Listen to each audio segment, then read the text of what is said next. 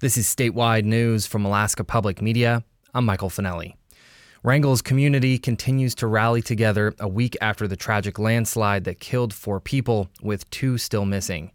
Lieutenant Chase Green, who is with Wrangell's Salvation Army, has noticed an increase in the need for the food pantry. Right now, we, we really want to make sure people um, get the food that they need. A new fund has been set up at First Bank called the Wrangell Community Relief Fund, where people can donate. Also, a GoFundMe account was set up for victims and their families, as well as search and rescue. And scientists say climate change is driving more landslides in southeast Alaska. That means communities are more at risk from devastating slides like the one that hit Wrangell last week. But there are things communities can do to prepare. That's according to experts who joined Talk of Alaska yesterday morning. Aaron Jacobs is a senior hydrologist for the National Weather Service in Juneau. He said climate change is bringing more intense rain to southeast Alaska, and those heavy rainstorms are happening both earlier and later in the year. Later in the season um, is important because there's um, sometimes there's snow on the ground, and that snow melt can increase the water into the soils. Saturated, wet soil and high winds can trigger landslides, Jacob says.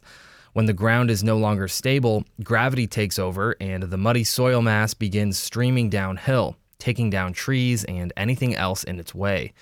State geologist Gabriel Wolken says the conditions in Wrangell last week were similar to two other deadly landslides in the last decade, in Sitka and Haines. And those conditions aren't going away.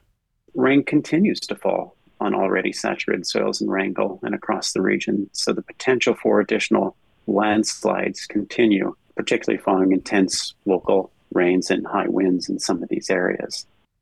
That means communities need to prepare. Sitka offers one example. After a landslide in 2015 killed three people, there was a lot of anxiety that another slide could strike. Lisa Busch runs the Sitka Sound Science Center. People were afraid. They were afraid of the rain and they were afraid of going out into the woods. They were afraid to send their kids to school because maybe the schools were in landslide zones.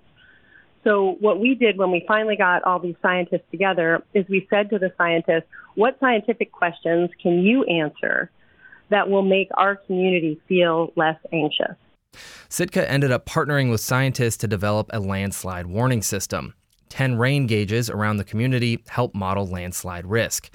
Busch and her team are now helping other Southeast communities build their own warning systems.